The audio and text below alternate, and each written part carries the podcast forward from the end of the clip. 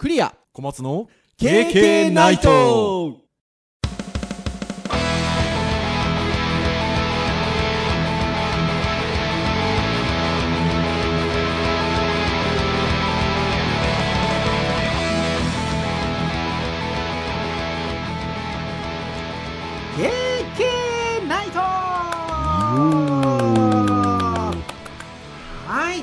第419回の配信となります。お届けをいたしますのはクリアと。はい小松です。どうぞよろしくお願いいたします。はいよろしくお願いします。はいということで9月の最終週の配信ということになりますかね。はい。はいということで前回は、えー、8周年記念の、えー、アニバーサリー会ということではい8にまつわるフリートークをゆるりゆるりとですね行ってまいったというところでございますねはいいやーあっという間ですねうんまあまあまあそうですねのんびりやらせてもらってますよいやーだってほらあの8にまつわるトークの中でも言いましたが8はあの漠然と大きい数なわけですよまあそうですねもうだから8周年なんつったらねもうねもう莫大な数の配信をやっておるとはい。いうところですよね。だからね今日ねなんか何気なくあのどれくらい話してんのかなってこの間時間で話したじゃないですか、うん。で分数に直したらどれくらいなのかなと思って分数にしてみたんですよ。はちょっとへ平均求めたくて。いうん。平均37分ぐらいだったんですけど。はい。あの1万5753分喋ってます。うわー。もうなんだかよくわからない。何に置き換えたらいいのやらって感じですね。もうまあ262時間の方がまあ体感は分かりやすいですけどいやーでもすごいですね。まあどうでもいいんですけどこの長さは別にね。いやーでも30分ちょいと言いましょうか。40分弱という言い方なのか。37分ぐらいなんですねああまあそうですね。うーん。長い回もありますがまあまあまあそう聞くといやでも37分どうなんだろう。長いのか短いのかな よくわからないけど。まあまあ長い気がしますけどね。え。だって最初20分ぐらいのイメージでみたいなことをね1年目の時と始めた頃言ってましたよね多分ね。ああ僕のイメージ15分でしたね。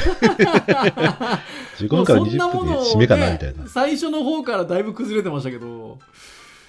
はーい。てなところでございます。はいえー、まあ前回からという言い方をするのか、まあ今日からという言い方もしてもいいですが、はい、9年目ということで、はい、はい。えーございますけれども、はい、そんなあの9年目419回というところなんですが、あそうだ！そういえばなんか1個謝っとかなきゃと思ったんですけど、はいはいはい。えーっと、その、えー前の前ですね。えー前の前。はいはいアはップルのイベントの話をしたときに、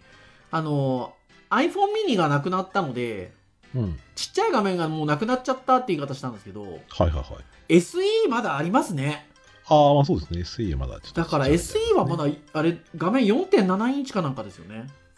ああまあ割とそうですねちっちゃめです、ね、そうそう。だから、あ、まだちっちゃいやつ残ってたんだなと思って、そう、ちっちゃいやつなくなっちゃいましたね、みたいな言い方したので、謝っとかんと、と思って。はい。心に引っかかっておりました。はいはいはいはーい。なんかでも、あ、SE があると思って、あの、確認したんですよ。あれ、はい本当にちっちゃいのなくなってたっけ？と思って、そしたら SE がある、あ、4.7インチだと思って見てたんですけど、なんか意外といいかなって思っちゃいました、僕見てて。あ本当ですか まあうちの子供たちが SE 使ってるそうですよね。うん A15 かなんかのチップなんですけど、安いんですね。安いですねあの、いわゆる10万円なんか全然超えない値う段ん。なので、なんかそう考えたら A15 で、まあ画面がちっちゃいことぐらいで、良くないって若干思いました。まあコスパはいいですね。いいですよね。えで、256GB もあったので、でまあちっちゃいって言っても僕やっぱちっちゃいイメージって iPhone5 とかはい。やっぱあれくらいの小ささのイメージがやっぱりあって、うん。それに比べると全然画面サイズちょっとありますからね確かに、ねうん。え。なので、まあ、ちょうどいい小ささみたいな感じがします、ね。うん、3色ぐらいあって黒と白と赤かなんかかなあって。あ意外といいなねカメラなんかはね一一眼と言いましょうか。あーまあそうですね。1個ですけど、なんか全然普段使いだったら サクサクって感じなんだろうなと思って。はい、だからまあある意味ね最新のやっぱり映像を撮る人とかはねいいかなうん写真とかね、まあ、そうでないまあ普段使いがそんなにハードでなければまあ、むしろ中古の13とか14あたりで割と需要がある気が僕は逆にしますけどね。えそういやなんといっても値段がもうねうんそうですね。あのねうあの上のものが30超えなかったとは言ってもねやっぱだいぶな値段になってるんでねうんで、Android と比べて、やっぱりあのサポート期間割と長めなので、はいまあまあそういう意味でもね、割ともうちょっと長く使っていける感じはするので、まあ1世代、2世代ぐらい、まあ、まあ古くても全然現役で使えそうなう感じは。ーん感じするなと思ってね見てましたねということでちょっと前のお話を誤ったところではい。今日なんですけど、ターンで言いますと、まあ、教育会。私ども、あの、教育会、えーウェブ関連の会、あとはハードガジェット好きですので、そういったものに関する会ということで、だいたいその3つを、こう、じゅんぐりじゅんぐりでお話ししつつ、時々フリートークするっていう感じで進めてるんですが、えーまあ、前回がフリートーク回でございましたので、まあ、今回は、えーまあ、いわゆるエデュケーション教育回ということでございますけれども、小松先生がですね、あの、スムーズに収録ができるようにということで、えーネタをですね、いくつか上げてくださってるんですよ。ありがたいところで。で、私なんかはね、もうそれに乗っかって、どれどれなんつってね、見てですよ。そしたらもうちょっとこれ喋りたい とっても、あの、引きのあるものがあったので、これ喋りません？なんて小松先生に編集会議で言ったら、じゃあそうしましょうかっていうことで、それに決まったんですけど、東洋経済オンラインの記事で、ちょっと面白い記事がございまして、えーこれは今年の9月1日付の記事ですかね。見出しとしては、あえて失敗せよ。全米トップ大学異例授業の真意ということで、意図的に誰かから、えー拒絶される体験から学べることという記事がございまして、もうこの題を見ただけで、タイトルを見ただけで、惹かれちゃいました。キャッチーなタイトルね、あえて失敗をするってことをしかも大学の授業でやったってことでしょこれだって。見出しだけ見たらもう。そうですうん。もうそれだけで惹かれたので先生これについて話しましょうよということで。はい。えー、いいんじゃないでしょうかって話でしたのでちょっとこの記事をえー、なんでしょうね。えー、叩きにしつつというんでしょうか。はい。お話ができればなというふうに思いますので皆様どうぞよろしくお願いいたします。はい。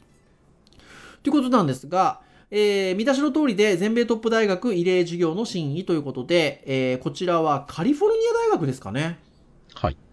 はい。の、えっと、バークレコーで、えっと、まあ、人気の授業があって、えっと、ビカミングはチェンジメーカーという授業があると。で、えーその講義を担当されている、えーアレックス・ブダグ先生ですかね。はい。えーあえて失敗する授業は学生たちにとりわけ好評だということでお話をなさっているということなんですけど、あの、中見出しが来ておりまして、エリートほど戦々恐々としているという中見出しが、から始まっておりますというところなんですが、まあそのように、いわゆる、まあね、カリフォルニア大学、えー全米トップ大学という見出しもついておりますが、ね、エリート大学というところでございますので、まあそういった大学の学生に、失敗してみようっていう投げかけのもと授業を始めるんですよね。ねえ。ってことなんですけど、学生たちはそわそわしながら不思議そうに笑みを浮かべるが、次のスライドが表示されると、その笑顔はすぐにパニックの表情に変わるということで。なぜならば、えー私が冗談を言ってるのではないと気づくからだということで。そのスライド、どんなスライドかと言いますと、今すぐ教室を出て、誰かに頼み事をして拒絶されること。制限時間は15分。これは、まあ、つまり、意図的に誰かから拒絶される失敗、積極的に失敗することを体験するということですね。ちなみに小松先生が、このカリフォルニア大学の学生だったとして、この授業を受けてて、いきなり冒頭に失敗してみよう GO フェイルということで、このスライドが出てきて、何や、何をやります？ああ、まあ、まずはこれ聞いた瞬間、僕は多分戦々恐々としますね。えねえー、どうしようと思いますよね、すごい。うんだって、ね、その人の顔色を見て生きてたわけじゃないんだけど、はいやっぱりその拒絶されることはやっぱり自分にとっていい体験ではなかったから、拒絶されることを進んでするってことはしてなかったわけですよね。うんそう、だから何をしようかなっていうのはもう頭真っ白になりますよね。うーん今でもその逆に僕はその他の人たちの体験を見てしまったので、なんかそそれが頭に浮かんじゃって、すぐにこう拒絶される内容浮かばないんですけどう、んまあなんですかね、もう知らない人に金貸してくれとかそういう感じなんですかね。その点は確かにありますね。いや僕パッとこれ見た時に、えっと、この後にいくつかこういうことを学生がやってっていうのが上がってるんですけどそれを見る前にあ自分だったら何やるかなってちょっと考えたんですよねこの記事の最初冒頭読んだ時に。でなんかこう恥ずかしい踊りとか一緒に踊りませんかみたいな感じかなと思ったんですよ。はいはいはいはいと。はい。これね多分ねそんなもんじゃね拒絶されないんですよね。まあまそうあそう裏切られる可能性はそうだから駒先生が言ったあの見ず知らずの人にお金貸してくださいみたいなのはいけそうな若干今気がしましたがはい。それでも場合によってはねいけるかもしれないっていうなんかね聞かれそうですけどね、いろいろ。うんどうしたの？って。そうそうそうそうそうそうでこれねあのーすごいんですよえっとどんな馬鹿げた依頼であれ相手がそれを承諾したらやり直しなんですよね。ルールとしてね。で、相手にきっぱりと断られるまで、キャンパス内にいる誰かに頼み事をしなければいけないっていう。ただね、あの、内容は何でも構わないということで、うん。ただルールが2つだけあって、違法なことや危険なことは頼まないと。えっ、と、これが講義の一環であると、相手に知らせないと。この2つ。この、これが講義の一環であると相手に知らせないは、だいぶな、結構意外とな縛りですよね。そうですね。ちょっと僕も相手を見ないと、カツアゲになっちゃうよなと。ね なことになっちゃうなと。結局さっきのね金貸してくれはね授業の一環だと言ってはいけないわけですよねそうそうそう。そうそうそうそうそうそうですのでなかなかにねこれねうんあの難しいなっていうところでは難しいと思いますし、まあ、ほとんどの子が初めての体験ですよね。いやー、これはね本当そうですよね。なかなかね。で、やっぱりエリートの多いカリフォルニア大学バークレー校の学生たちにとっては、意図的に失敗する、拒絶されるのを想像するっていうのはとてつもなく難しいということで、まあ、非常に皆さん戦々恐々されていたっていうところなんですけど、まあ、あのこの先生は励ましの言葉をかけて、学生たちの幸運を祈って送り出すと。うん。するとですよ、まあ、15分後学生が帰ってくるんですけどこれがなんとですね戻ってくると教室の雰囲気が一変すると。うん。みんな満面の海を浮かべるのだと。いうことなんですよね。まあね、日本だとどうなるんだろうと思っていろいろ思っちゃいますけど。これでもねなんかいろんないろんななんか想像するとでもワイワイ話したくなるだろうなっていう気はしますね。まあ、ドキドキしますからね、多分ねね。体験したことをし成功したにしろ失敗したにしろ話したくなるじゃないですか。うん、そうですね。ううんん。僕だからこれとてもいいと思うんですよね。でやっぱりそのように書いてある誰もがたった今体験したことを笑いながら熱っぽく語っているのでとても騒がしくなると。で隣の教室の教授から静かにしてほしいと苦情を言われたことがあるほど 騒がしくなると。うん、いやこれは本当にそうかなっていうふうに思います。でまあここで書いてあるのは学生たちが、まあ、いわゆる人生を変えるほどの重要な教訓を学んだ手応えを感じているからだと、えー聞いたことがあるということで、はいえー学生が興奮するのはね。ということで、まあ、あの新しく健全な視点で失敗を捉えるための経験になったということが非常にあの大きいんじゃなかろうかということで、うんはい、書いてありますね。じゃあ、まあ、どんな学生が気づきを得たのかということなんですが、話し合いをする中で、必ず浮かび上がる教訓が2つあるということなんですね。で、1つが、これ見出しにもなってるんですが、えー何も求めないのが最大の失敗であるとうん。いうことですよね。えーまあこれはあのこの体験を通してというよりは普段のっていうことですよね多分ね普段人間が活動するにおいて何も求めないっていうこと自体が最大の失敗であるっていうことに今回の体験をして気づくっていう意味ですよね多分ね、うん。うん、まあなんかね、その、起きた、起きることだったり、ね、その、なんだろうな、その、重箱の隅をつつくような多分考えもできるとは思うんですよ。はい、うん、結局失敗させて何の意味があるんだとかね。うん、で、まあ、ただそれの、やっぱり真意っていうところを考えると、まあ、うんその何もしなかった時に何も得られないっていうことと、ん。そのまあ、実際その自分が失敗してみた時にまあどう感じるかっていうところは非常にいろいろと意味があることだと思うので、うん。そうですね。何を求めない最大の失敗ってなかなか聞きますね。うん。いや本当にそうだと思いますね。で人は失敗を恐れるあまり求めているものがはっきりしているにもかかわらず相手に何も求めないことが多いが実は何も求めないことこそが本当の失敗だということで、えーこれなんとねその、えっと、授業の、えっと、学生の4割が全く馬鹿げていると思うことを頼んだにもかかわらず相手に受け入れられた体験をしていたということで。4割ですよ。だからあのさっきね僕がほら変な踊り一緒に踊りませんかってうん。いわゆる馬鹿げているって思うことだと理解してるんですけどはい。多分ね受け入れられそうなんですよねまあ人によっては受け入れるでしょう、ね。多分キャンパス内っていうこともありますし。なんかあるぞこれとか言ってねそうそうそうそうそうそうそう。でまあじゃあどういうことがあったのかっていうことがこの後にちょっといくつか書かれてるんですけどある学生は雨の日に傘を持っていた見ぬし見,、えー見知らぬ学生に次の授業がある教室まで傘を差しながら一緒に歩いてくれって頼んだと。そしたらなんと相手は同意してくれたと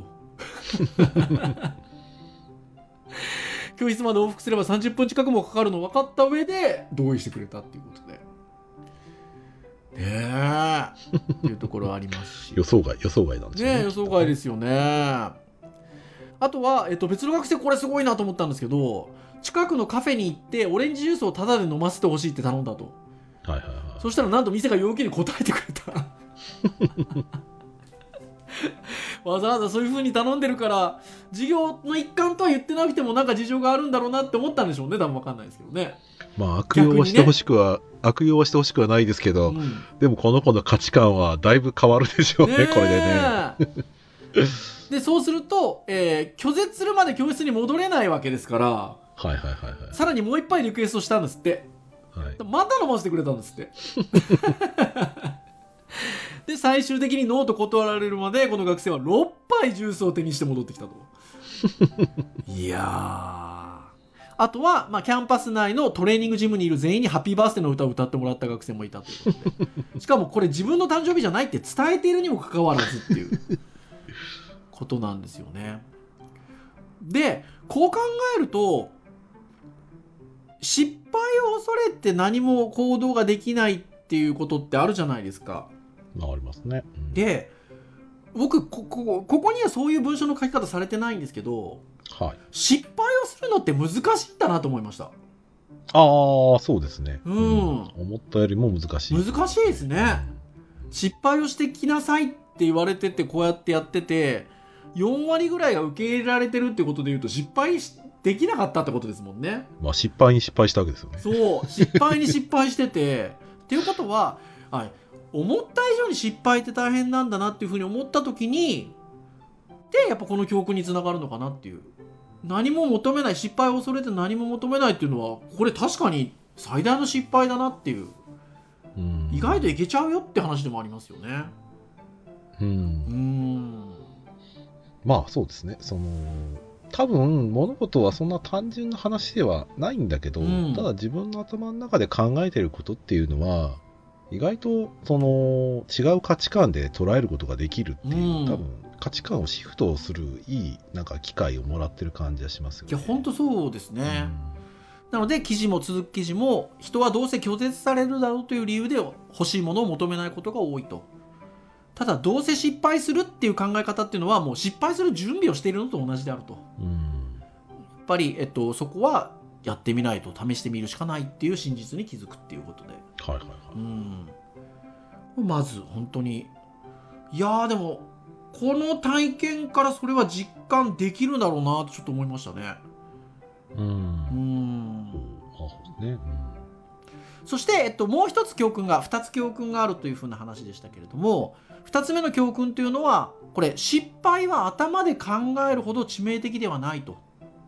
まあ、失敗の痛みは頭で考えているほど、まあ、あの大したものじゃないっていう教訓が学生たちが得られているというところなんですよね。これあのなんかあれなんですって近くで作業していた建設作業員にブルドーザーを運転運転させてくれって尋ねた学生いたんですってはい。でこれはあの拒絶されたんですって、うん。まあ、ある意味だからそこれはあの、そのお題としては成功してるそうですね。わけですよね拒絶されてきましょうってことなので、えー拒絶されたっていうことなんですけどただそのこれこの出来事をきっかけにその建設作業員の方と不動産開発の業界話をあれこれ聞いたりっていうことができたんですって。で結果その学生さんそこでインターンとして働かせてもらうことになったんですって。はい。ね、なみたいなところがあったりとかあとはもう恥ずかしがり屋さんの学生がやっぱり別の学生さんがいらっしゃったようで最初の14分間もう声かけられなかったと これ確か15分でしたよね。15分ですね。ねというところで残り1分で、えーその女性のあの学生さんみたいですけど彼女は恐る恐る通りすがりの女性に履いてる靴を履かせてほしいと尋ねたんですって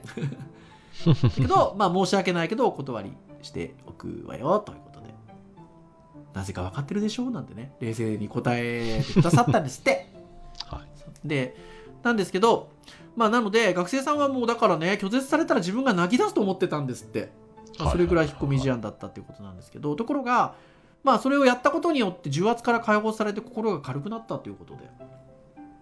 要はねそのそのこと自体っていうのは実はそんなに大したことじゃないんだよっていう体験ができているってことですよね。ううんん、そう。だから、この授業でね、そのせい、なんかその失敗に失敗した体験と、失敗に成功した体験とうんあって、後者のね、そのうん失敗に成功した体験って、まあ僕ちょっとね、あの、悪い想像もやっぱしちゃうんですよ。うんね、すごくその相手から、その叱咤されてしまうとかね、うんそのなんかこう、すごく怒られるみたいな体験もありえそうな話でもあるんですよ。うんまあ必要ないようによってはね。だこのケースは多分うまくいったからよかったんだけど、まあそういかなかった時はちょっとゾッとする時もありますけどね。でただまあ、面白いなと思ったのは、その体験自体のそのものの話が、その重要というよりかは、その、やってみたら、そんなに別に、どうってことなかったみたいなね。うんそう。だそれはちょっとどういうその願望だったり断れた内容によるのかなとも思うんだけど、でもこういうなんかそのね、拒絶されたっていう疑似体験を、その、あえてやることで、その自分のなんか心というかうん。気持ちっていうところで、なんか別のなんか体制というかね、うんうん、多分普通に多分普段本当にしてしたいことを本当に拒絶されたりとかした場合って、うん。そこそこね僕ねダメージ食らうと思うんですよ、はいはいはいはい。それはそれで。うん。だけどこのななんかその代替体験じゃないですけど、うん。その自分が望んでないんだけど断られることを実際やってみて、うん。で断られたところがすごく嫌嫌だったかっていうと、うん。そうでもなかった、うん。でこれはなんか一つその失敗の成功体験として失敗の成功体験なんですよねうん、心がなんか一つ強くなるのかもなっていうふうにはちょっと思いますよね。僕あとはなんか実は意外とあのワンポイントなのはあのキャンパス内の誰かにっていううん、縛りが最初あったじゃないですか、そうですね。そこってねあの結構こうなんていうかな。これが授業の一環だよって言っちゃいけないっていうことはあるとは思うんですけど、うん、まあただねキャンパス内でやっているっていうところとまあなんか似たような年代の人だったりっていうことで言うとあ学生かなっていうことでなんか察するところもあるじゃないですか。そうですね。ねさっきのあのジュース6杯なんてね普通で言えば多分なかなか難しいかなと思うんですけど。そうだからら先生もそういう意味だと、ある程度そのリスクみたいなものを分かった上で、うんリスクがなるべく少ない状態で、少ないそうそう環境をね作ってるなと思うんですよね学校の中っていうでその中ででもそのまあ拒絶される体験であったりとか逆にこうあの失敗することが難しいっていうことだったりとか。うん。まあ失敗したとしても想像してるよりは大きなことでもないんだよっていう体験をねまさにね小松先生おっしゃっていただいた通り失敗の成功体験。これはとってもなんかあの面白いなっていうふうに思いますね。うん、うん。そうですね。まあ、僕はなんかこう、すべてこう、肯定する気に実はなれない行為の内容ではあるんだけど、ただ、あの、うまくいった時の、その、プラスになる面っていうのをそういう意味だと想像はできるので、うん、そうですね、これで買われた人っていうのはすごく、まあいいんじゃないかなと思います、ね、そういうふうに思いますね。だから実際に買われた、さっきのね、引っ込み思案の方は、えっと、学生自治会の役員に立候補した後、その後。で、えっと、当選してっていうことで、はい、成功体験してるっていうところなんですけど、まあ、確かにねでもその、まあ、この授業はねあのいわゆるチェンジメーカー、ね、ビビカミング・ア・チェンジメーカーっていう、まあ、講義ということで、えー、変革をしていきましょうっていうね、うん、あの気持ちをこう促す授業というところではあるのかなっていうふうに思うんですけど、まあ、やっぱりなんか成し遂げてきてる人は失敗を恐れずに活動しているっていうところがまあ多分根底にあるのでそこをっていうことだとは思うんですけどね。はい。まあ、失敗がなければ進歩は決して生まれないというところで、あの、この記事自体は締められてるんですけど。うん。まあ、確かにそこは、うね、うん、あるかなって気はしますね。そう。このね、失敗しなければ進歩は決して生まれないっていうキーワードの、前に数行書かれてるのはね、ぜひ読んでほしいですね。はいはいはい、はい、僕はこれを見てて、確かになと思うところやっぱすごく感じるので。うんうんこれぜひね僕らがは言わないので。東洋経済オンライン、ね、東洋経済オンラインのあえて失敗せよ全米トップ大学異例授業の真意のあの3ページございますので。3ページのあの一番最後。はい見ていただけるといいかなっていうふうに思うんですが。はいというところかなっていうふうに思いますまあなんかね、あの最後のページにあの、いわゆるその、えっと、本がね、紹介されてるんですけど、自分の能力が変わるカリフォルニア大学バークレー校超人気授業ということで、多分ね、この辺りの話とか細かく書いてあるんでしょうね。ね、帯がキャッチーですね、うん、君はマイナスから価値を作れるか、うん、気になるな。そう南極突破が得意になる教室ということで。もうもうちょっと読みたいですもん僕。い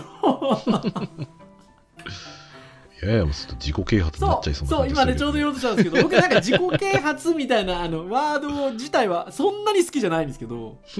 そうでもなんかとても面白そう。まあ、ものの観点がね、こう、うん、広がる。そうそうそうそうそう、うん、我々の授業にも聞きますからね。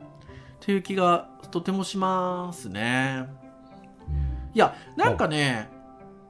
あそさあの単純なあそこに惹かれるんですよね。なんかこのその先見教戦々恐々としてた人たちが学生たちが15分後に帰ってきた時にわーってなんか話したくなるっていう体験を生み出してるっていうのがね確かに失敗したにせよ成功したにせよこういうことあってさって喋りたくなるよなと思って。うん、でそれでワイワイするっていうのはねとってもなんか学びの場としてはいいなと思うんですよね。普段思いついてもなかなかできないですからね。なんかねそういうのをこう顧みると自分を顧みるとなんかそういう学生たち同士が自発的に声を発したくなるようななんか仕掛けをやっぱ作んないとなって思いますよ自分の授業でも。ああ、うん、そうですね。そう、うん、なんかねそこがなんか思案のしどころなんだろうなっていうふうにね思いますね。うん、そうですね。まあ、多分だ、課題とかのね、その、環境の作り方なんだろうなとは僕は思うんですけどね、そこね。うん、本人たちが、まあ、その、課題になりそうなもの、うん、簡単すぎてやっぱりね、難しすぎて全くそこには、あの、引っかかりにくいと思うので、うん、まあ、あと自分たちのね、興味ある内容と、まあ、リンクすれば、いいと思うんですそうですよね。この内容はね、なんで僕はちょっとこの授業はできないけど、うん、まあ、こういう話をしたんだよね、みたいなところで、まあそういう話をまずする前にね、こういう記事があってさ、うん、こういうふうに言われたら何するとかちょっと聞いてみたいですけどね、うん、ね。学生との雑談でね、いや、そういうふうに思います。とてもいいなそうね、これはね、ウェブサイト制作だとね、単純にブラウザから拒否されるだけなんでね。その体験だとダメだなそうでもそうそうなんかあの全く同じことをやるっていうことよりもなんでしょう、まあ、たた例えば仮にですよ。仮にあの、うん。僕がそのマークアップを教えます。スタイルシートを教えます。はいはい。はいみたいな時に、そのその学生たちがそのコードを書く書いた書く体験を自ら話したくなるネタとかうん。状況ってどういうんだろうって考えていくといいんだろうななんて思ったりねそうですね。うん、うんしますよね。なんかこう発言を促すんではなくて自ら語りたくなるみたいなねうんまああのゲーミフィケーションみたいなものはねその一つだったりもするんでしょうし昔のね8年私たちブロあのポッドキャストやってますけど最初の方にあの話してる HTML5 カルタなんていうのはね、うん。なんかあれをやることによってやっぱ学生たち自身が喋りたくなるじゃないですか。